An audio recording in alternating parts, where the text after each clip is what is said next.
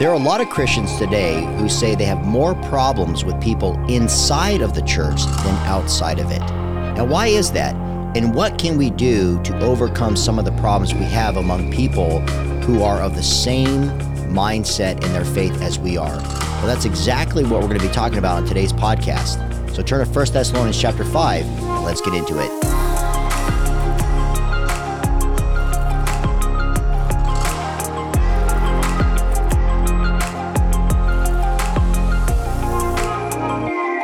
Oh, hey there, my friends. Welcome to Stand Strong in the Word podcast. Jason Jimenez here with you. As always, so blessed to be with you guys in studio as we continue our study here in First Thessalonians chapter 5. We are now podcast 203. And the last previous one that we covered, if you did not check that out or you missed that episode, of course, you can always go where you get your podcasts and check out First Thessalonians chapter 5. We looked at verses 12 and 13, and the title there was Respecting Those Who Are Over You. And one of the things that we looked at was how we are to acknowledge the people that we respect, who work hard among us and who admonish us. And we know, my friends, especially in America today, that there are a lot of people who are pastors who are, you know, um, in a position of authority, and yet in this high status that they hold, are not true, honorable spiritual leaders. Now, it's not because they teach false doctrine, even though there are many who do, unfortunately, and there are people who teach sound doctrine but are not living morally according to the scriptures. But there are a lot of people who are, quite honestly, uh, a lot of dead weight in the church. They don't really love the people, they're not really shepherding the people. Matter of fact, they cause more difficulty they bring more controversy, or they avoid it. I mean, the last thing you want in a shepherd, my friends, is someone who's passive aggressive. And so we looked at how we are to respect a certain kind of leader. Now, we respect the office of the pastorate, but in scripture that we looked at in 1 Thessalonians 5 12 through 13, it doesn't say that we are to esteem every single pastor. Because notice it says their qualifications is that we are to love them because of their work and we are to be at peace among ourselves. So we are not to look for controversy. We're not to cause problems, obviously. We are to admonish those around us in a respectful manner. And we need to make sure that the people that we are under in authority, notice it says that they are over us in the Lord. Just like when it says, wives, be submissive to your husbands as unto the Lord. When it says, uh, husbands, love your wives, um, eh, you know, according to the way Christ loves the church, that's our standard. So if you are under leadership who are not living according to the mandates of Scripture, then you're not to respect that individual. Plain and simple. Remember, that word respect is to acknowledge in high status, to show honor. I'm not going to show honor towards a pastor who is not living according to Scripture, who's taking the Scripture out of context to satisfy their own desires or to appease a group of people in the congregation. If somebody is mishandling a situation that runs contrary to Scripture, if they're not fulfilling their obligation as unto the Lord in their role, remember, leaders to guide and to lead people in the ways of the Lord. And if they're not doing that, you're not to have high honor for them. And notice another thing that we talked about in the last podcast was that word labor that we talked about was to engage in hard work. So, yes, I encourage all of you out there, no matter what church you're a part of non denominational, Lutheran church, Methodist church if they're teaching God's word and yet you look at the staff of pastors and they're not engaging in hard work, challenge them lovingly approach them and say, you know, again, what are you doing in your role and with the tithes that we are contributing to this church to strengthen people's faith, to make disciples? The Bible says that they are among you and they are over you in the Lord and they admonish you. That term carries several meanings. It, it, means to give advice, to direct you, to correct you, to warn you, to rebuke you. So, again, how many of the pastors in your life that you're under are giving you godly advice. They are directing you. I'm not just saying from the pulpit, that's easy. That is easy. And I tell that with some of my pastor friends who who are honored to fill the pulpit every Sunday. And they will tell you, the good shepherds that is, that that is not even a fraction of what they're called to do in that church. Now, obviously, Sunday's game day, if you will, where you get most people that are there to listen, and that is very vitally important, and it does establish the direction, right, of the church. But there's far more that goes into being a pastor who labors among you. It's not just preaching on a Sunday. Matter of fact, most pastors, remember, that are fulfilling those roles, don't preach on a Sunday. Those are usually led or, or, or being led by a lead pastor, senior pastor, or the teaching pastor, you know, whatever the title may be in their church. But correcting and warning and rebuking, that takes a lot of work, just like parenting. Okay. You, you never come to a point in your parenting where you've arrived.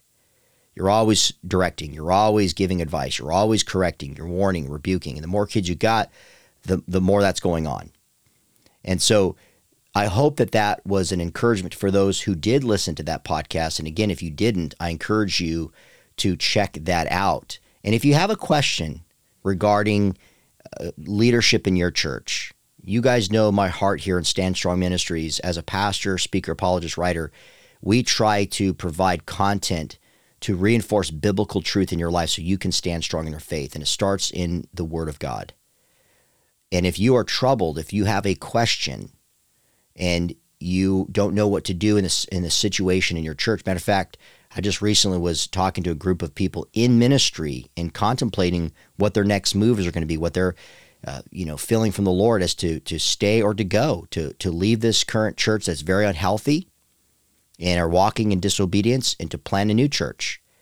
And so if you guys are maybe in ministry and you're listening to this, Perhaps you're in a full time role in a church and you're struggling and you have a question. You can reach me at info at standstrongministries.org. Now, before we dive into 1 Thessalonians, as I'm recording this, we have jumped into a new year, 2023. And I can't tell you how fast, obviously, time has gone just in the growth of my kids and seeing how the ministry is expanding our listenership on this podcast, your guys' support. So I just want to take a moment to thank any one of you out there who have prayed for this ministry, who faithfully listened to the content each episode and you've shared it out there, and also for those who have graciously given to support this ministry. Because of your giving, because of your prayers, because of you standing strong with us, we are able to reach so many people around the world every single day. And it's because of people like you. So I just want to pause and say thank you from the bottom of my heart for your love and for your support. And it's also exciting as we go into a new year. And even the last few months, as we've been writing a lot, I've been writing two new books. They're going to be coming out this year. We haven't been able to record this particular podcast as much in the last quarter of last year. But even seeing the growth and the response of previous episodes, people studying the Gospels, people studying the book of Acts, people studying the book of James is exciting. So, and I'm excited as we finish this chapter, we're going to be diving into Second Thessalonians chapter 2. So, enough with that. Now let's transition into this next segment. And again, in context, this is so important because as I was giving you guys a recap about respecting your spiritual leadership in verses 12 and 13, we're going to see in verse 14 that we are called to take care of other people. And then as we look in verse 15, or excuse me, yeah, in verse 15 and following, we're going to see how we need to exercise restraint with difficult people. Now, this all comes together because number one, in context, we need to be under people who we respect. We need to be under people who are exhorting us, who are encouraging us. And number two, as we're going to look in verse 14 before we look at verse 15, we need to make sure that we're actually serving the needs of other people. That, my friends, then leads to number three and how we are to exercise restraint with di- difficult people. See, what I found before we dive in, let me just say this what I found in my pastoral ministry through the years is so many people have issues with others, and obviously we we all have them. but they don't know how to exercise restraint. And, and, and I, then I find another thing going on with this person is that they're not really under guidance, under spiritual mentorship. They're not being shepherded. And so that's a huge problem because all of it is on them and they're not accountable. The other aspect I see too is that a lot of people who have issues with people and they're trying to uh, deal with difficult people and they don't know what to do, a lot of them don't even know where to serve or they're not serving. They don't know their spiritual gifts. And then again, they're not under leadership. So all of this goes together. We need to be grounded in God's word. We need to be under fruitful, godly leadership. We need to be serving and loving others and then, as we look at verse 15 in a minute, this will help us, my friends, exercise restraint when dealing with someone who is being very difficult. And that will vary, obviously, depending on the person, the situation. So let's do this. Let's read verses 14 and 15. And then what we're going to do is we're going to close out by looking at seven things in the next episode about how we are to live our lives. What Paul does, and this is something he commonly did, is he's going to give seven exhortations. Now, the three, the first three uh, we'll see next episode are personal exhortations. So, again, this will feed into what we're going to be talking about today. And you know, here on the podcast, we're looking at context. Keep everything in context so we could better understand what Paul, through the power of the Holy Spirit, through that instrumentation of the third person of the Trinity, was trying to convey to the church so we don't miss it. Okay.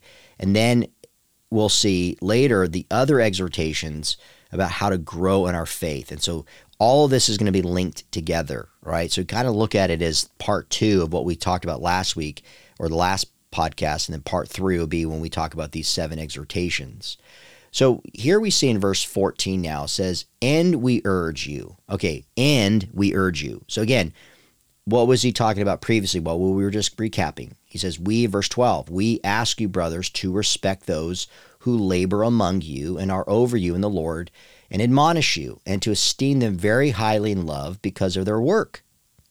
Be at peace among yourselves. That's why verse 14 he says, and we urge. So he's not he's not finished. Matter of fact, in the Greek, it's parakaleo. He's giving an appeal. So he says, and not only that, but we also urge you, we're also appealing to you, my brothers, he says, admonish the idle, encourage the faint hearted, help the weak, be patient with them all. And then he says in verse 15, see that no one repays, that literally means see that no one pay back anyone evil for evil, but always seek. Literally, he's saying, but pursue strive to do good to one another and to everyone. So let's jump back to verse 14 here. And one of the things that we see as we again going back to verses 12 and 13 we respect and admire uh, we respect and honor those who are uh, among us and above us in the lord now that doesn't mean in a superior fashion okay there are many people who have uh, roles in the church that I don't fulfill, and yet we admonish one another. Now, that's not always the case. It depends, obviously, the relationship.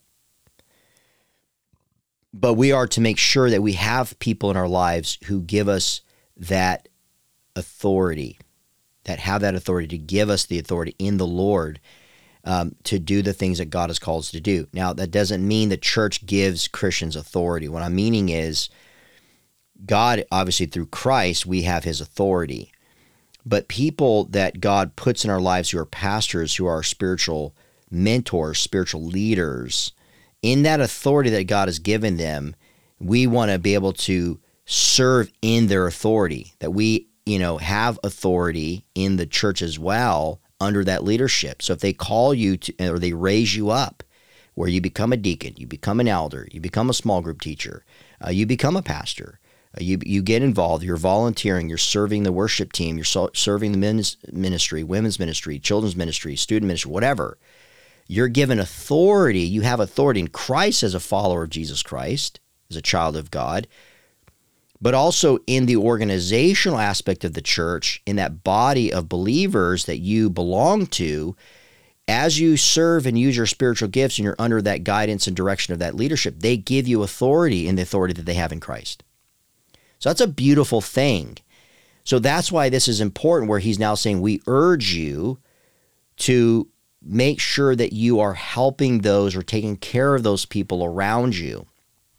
So when I look at my ministry and then I look at my ministry in the local church, I see there's different forms of authority that either I exercise or that I'm under.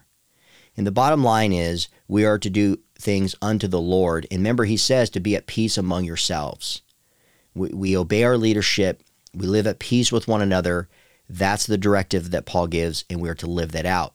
So, here now, as we serve, whatever that may look like in your life, if you go back to chapter 4, verses 7 through 11, remember, Paul expressed that Christians are to steward their spiritual gifts. So, as you're stewarding your spiritual gifts for the good of others, that glorifies God. That's what we're called to do. Now, uh, again, it's easy for you to point fingers at the leadership and say, oh, they only did X and such. Things would be so much better. Well, let me ask you, my friends, point blank. How are you serving? Do you have a servant's heart? Now, when I, because see, a lot of times you say, well, how are you serving? What are you doing? Again, it could be work based. You say, well, I'm, I'm doing a lot, matter of fact. And that's probably, for some, a problem. They're doing too much. And the focus is now on the roles that you're occupying, the titles that you have coveted. And God is not getting the glory you are. So maybe that's some of you. And if that's the case, you just say, Lord, forgive me. I, I want I want to take care of of people around me. I, I, I don't want to be boastful and I, I don't want people to be saying, oh, how wonderful you are because of what you do. No, I want to be a steward of the spiritual gifts that you've given me. So go back to chapter 4, verses 7 through 11 to help you in some of those areas. So, with that in mind, what Paul's doing now here is he's turning his, uh, his attention to the entire congregation by referring to them as brothers. Now, I do think it's important, though, as we dive further into this, to go back to what he said, because they're, they're very quick verses in chapter 4, verses 7 through 11. Remember, there Paul said, For God has not called us for impurity, but in holiness. So as we submit to our leadership, as we live at peace with, with each other, and as we admonish the idle, and we'll talk about what that looks like, and encourage the faint hearted, and help the weak, and be patient with everybody, we are to be holy. And that's why verse 8 of chapter 4, Paul says, Therefore, whoever disregards this disregards not man, but God who gives his Holy Spirit to you. So, a lot of times when we complain, remember, we have the Holy Spirit. So, if you're having a difficult time submitting to godly authority, you're not submitting to the Holy Spirit. If you are not at peace with other people around your life, you're not living a holy life. Remember, holy being holy isn't just refraining or restraining yourself from doing something sinful. Being holy is being like God. Is walking the footsteps of Jesus, living an obedient life, Yes, that is absent from sin. But it's more than that. It's it's having this love and grace and being filled with the power of the Holy Spirit. So being a Christian who's living a holy life is not disregarding God, but being obedient to him. And that's why he says in verse 9, now concerning brotherly love, you have no need for anyone to write to you, for you yourselves have been taught by God to love one another. See, that's the amazing thing because when we love one another. We're not looking at our own interests. But he says in verse 10 For that indeed is what you are doing to all the brothers throughout Macedonia, but we urge you, brothers, to do this more and more. Notice, and to aspire to live quietly, and to mind your own affairs, and to work with your hands as we instructed. So we are to work hard, my friends, at living for Christ and not living for ourselves. So here in this passage now, when he's addressing the entire congregation and he's exhorting them as a whole that you're not to neglect ministering to three groups. So, if you're under a leadership in the church that you respect and you admire, and that you have high honor and status for, good. God will use you in that environment. And God will use you to minister to three types of people, like we see here in Scripture the idle, the timid, and the weak. Now, the idle and the timid and the weak will again look pretty much the same no matter where you live, just with different names and faces, right? Now, what Paul's appeal here is to build around an initiative that goes from encouraging the church to respecting their leaders. Okay? So this is reflective. And this is something that I've always measured and helped pastors see as well is when they're dealing with somebody particularly or a group or whatever, how do they respond to authority? And how are they responding to the needs around them? Because if it's all about them and what they think the leadership to do because they say so or they this is how they think, then it that that person either one needs to be removed from that position, uh, they need to be church disciplined, or they need to be asked to leave until they repent. Okay.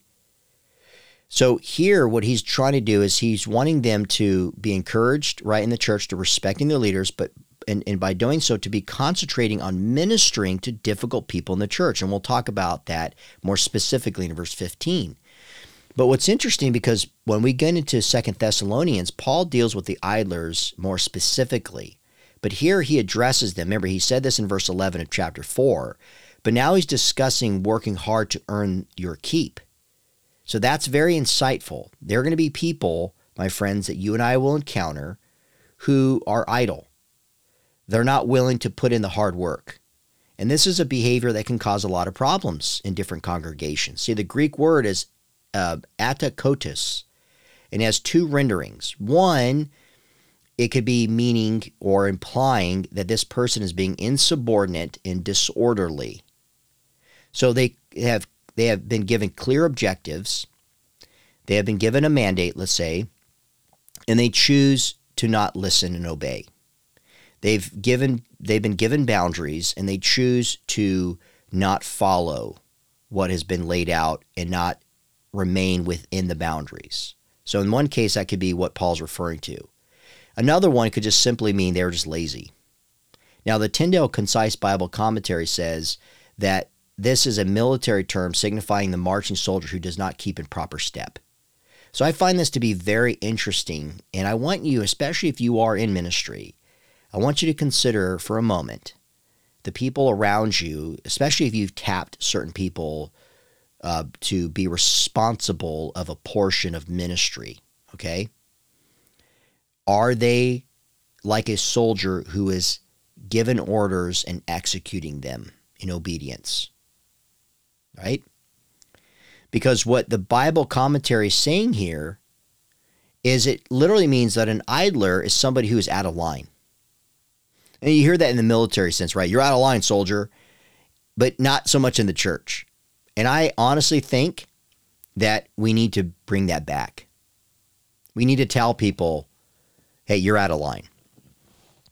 The, the, the money that you used, that you blew for this performance that you were saying was an outreach, and it was very expensive, and the results were, were, were not really honorable to the Lord, that was being out of line. That it's a total mismanagement of God's money, of being a good steward. I mean, there, there's so many examples that I can give, but that's just one of them. Or you're out of line by taking advantage of your position and not really doing much with it. I mean, the word later came to mean to develop careless habits. Okay. So if you don't address it now, things are going to continue to get worse. And so I pray that that encourages some of you guys that as you admonish the idler, you have to call them out and say you're out of line and show them and and stay on them because the the word renders uh, developing careless habits. And so the more these people, these more more the if we have people in the church, my friends, who become idlers and they're being insubordinate, they're out of line, and they start developing careless habits, that's going to bleed over to other areas. I've seen it. I've seen it. So we have to make sure that we're admonishing the idlers by calling them out if it's insubordination, if it's disorderly conduct, if it's being lazy, um, if they're out of line by what they've done. Address it so that it doesn't continue to get worse. The second audience of people is the faint hearted. Now, this is translated disheartened or feeble minded. It can literally mean lacking sufficient heart. So it's different than idlers. These Christians are called to encourage and comfort kind of, uh, uh, you know, people that have severe emotional grief. So, a form of difficult people in the church can be people who are being insubordinate, obviously. That, that's a given. But how many people actually deal with them? Or just hope that they just leave, right? I, I get that a lot too when I talk to pastors and like, oh, these difficult people. I said, well, how did it end? They said they just left. And they took a group of people with them. So, did you address it? Like, well, we tried to, but it really didn't get anywhere. And a lot of times what they're saying is they just were sick and tired of that person. And I'm like, was that really, again, admonishing the idler, or was that really uh, using your authority wisely to to hopefully draw those people to repentance? Because sometimes the, the loudmouth type people who go around complaining all the time, they need a dose of their own medicine, not in retaliatory fashion, but they need uh, firmness. They need sternness from somebody who is godly, who's not going to back down. There were times when Elijah had to do that. There's times when Jeremiah had to do that. There's times that Jesus himself at the temple and with the Pharisees in Matthew 23, the woes chapter, he had to do that. Okay. So there is a time that we need to do that. Now, in this case, with people who are faint hearted, we are to encourage people who have emotional grief. Now, some people have a difficult time grieving with others, showing emotion. Some people get very uncomfortable with that. But we as Christians, we are called to, you know, those who lack sufficient heart, those who are having a hard time, uh, you know, getting through the day, the week, the month. We need to be there to support them and to grieve with them if necessary. Remember, Paul didn't just command people to admonish and care for others. Here he's telling them to to come alongside them and to love them. He said, Remember, we exhorted each one of you and encourage you and charge you to walk in a manner worthy of God who calls you into his own kingdom and glory. That's the example that we are to set. In my recent travels, I remember I was, you know, hopping to different places and, you know, especially when you're talking on a subject like suffering and grief and loss I mean, it could open the floodgates. And you have to be ready to, to patiently and graciously listen to people's stories. And I found now as I've gotten older and, and, and, and Lord continue to work in my life, you know, in the process of sanctification, amen, that it's not that I don't care. Sometimes I I almost want to avoid it because I get so emotionally attached. My heart just breaks for this for the people that that God has blessed me to encounter in my travels. One comes to mind where again talk about somebody who I was trying to encourage who was faint-hearted. Um, you know, his wife had left him and he was raising the kids by himself and and didn't know how he was to, you know, get through the week not not financially, just emotionally, and was touching on all the areas of his life that he just did not feel um, he was adequate in, and he needed so much help, and he was desperate, and he was so feeble, and he was awkward, and was intimidated, and I just I just grabbed a hold of him, and sat him down, my undivided attention, put my books down and just said, "You shared your heart. Let's let's go before God with our hearts broken before our heavenly Father." I gave him a big hug, you know, and gave my contact information and made sure that he was plugged into a good church where he's being fed, which he was, which was good to hear. And just encourage him to, hey, follow up with these pastors and let him know that you had this experience with me at this conference and and encouraging you to get back into discipleship and it's okay to ask for help. Matter of fact, you need it more than ever, and your kids, they need it as well. And so that's that's encouraging the faint-hearted. That is coming along some people who, my friends, who um, need to be comforted. So ask yourself, who are people that may be going through a diff? They're not difficult, but they're going through a difficult time, and how are you comforting them? The third group of people is the weak. Now, in the New Testament, this word weak can refer to physical limitations, but I I tend to think that Paul generally was using it to apply to spiritual weakness. Now, clearly, there are people in our lives who have some type of infirmity. I was around a, a recent family who they're battling cancer. So they're going to have specific needs that other families who are not battling cancer have. And so, how can we minister to them specifically as they are battling a horrific disease? So, here it tends to, you know, lean towards the weak person is someone who is spiritually not inept or spiritually ignorant, but Rather, as Paul said in Romans 15:1, he says, "We who are strong have an obligation to bear with the failings of the weak and to please and not to please ourselves." I, so I tend to think here that Paul is saying, "Hey, there are people who are not as strong as you are in your faith." And obviously not going around boasting about that, but saying, "Lord, how many people in my sphere of influence are weak in their faith and how can I grow them in their faith?" How can I make them strong? My friends, to be honest, that's one reason why, a big reason, I would say, that I started this podcast uh, a few years ago. Now, again, it could be easy on this side of the mic to put together notes, uh, but I, I, I do this not in a sermon approach, you know, like a preaching approach, but just having a Bible study with you, looking through scripture and, and helping where you are at as I pray and say, Lord, you know, the audience is so diverse and um, I, I don't know all the needs, but I don't need to because you do.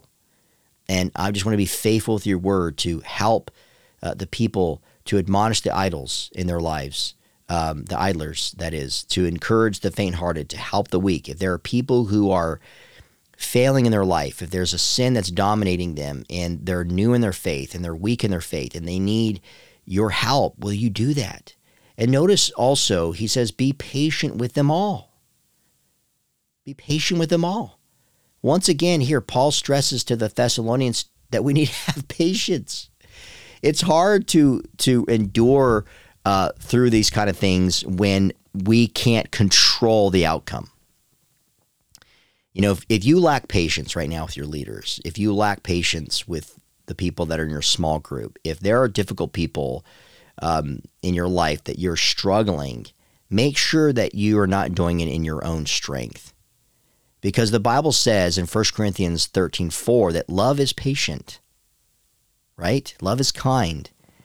And, and you'll get through that in the love of Christ, but we need to be patient. And that leads now to verse 15 when we're not to pay back anyone for evil. Okay, so we're not in this repayment, retaliatory, uh, measured life where we give credence to it. Like we we we we make the argument as to why we're deserving of something or why we had the right to do that to so and so because of how mean they were. You know, I, I can't and I don't want to, right? It's not healthy and it's not appropriate to mention names or uh, to list, even if I saw I got 20 people right now. You know what? At the end of the day, I just give it to the Lord.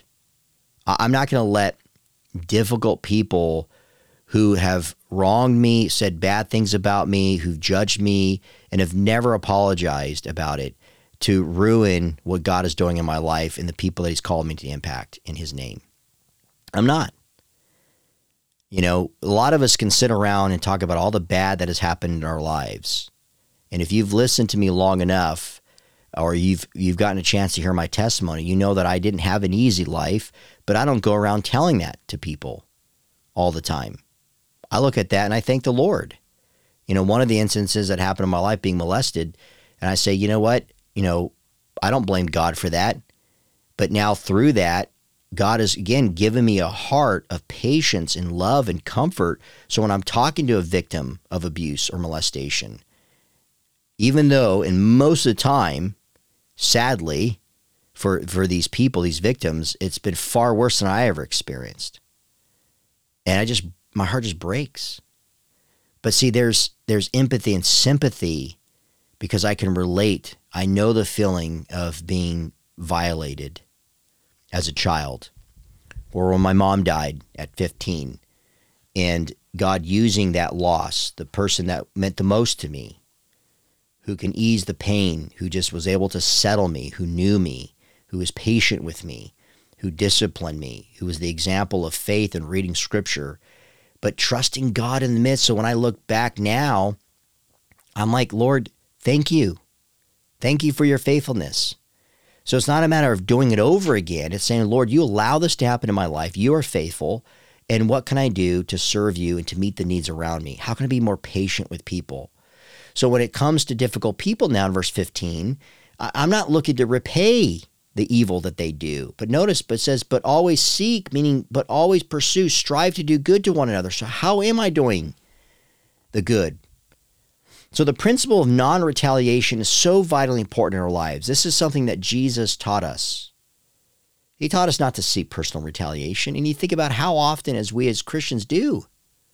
Remember, he said in Matthew 5 38 through 42, You have heard that it was said, an eye for an eye and a tooth for a tooth. But I say to you, do not resist the one who is evil. But if anyone slaps you on the right cheek, turn to him the other also. And if anyone would sue you and take your tunic, let him have your cloak as well. And if anyone forces you to go one mile, go with him two miles. Give to the one who begs from you, and do not refuse the one who would borrow from you. That's what Jesus said. Paul said elsewhere in Romans 12, 17, repay no one evil for evil, but give thought to what is honorable in the sight of our Lord. Or excuse me, I don't know why I said in the sight of all in the sight of all. So that's how we seek justice, my friends, is not by being revengeful, not retaliating. Now, there's a difference, by the way, and I feel like I need to say this that if you, and that's not speaking your mind as though justifying how harsh you can be, but when you speak the truth in love by confronting someone, again, they could be an idler, they can be someone who's being insubordinate or somebody who has attacked you, okay, you can confront that person and you can you can speak out against the sin that they've committed against you and hopefully they'll see that. But if they don't, that doesn't give us a right to retaliate them to do, and to do to them what they did to you or far worse, right?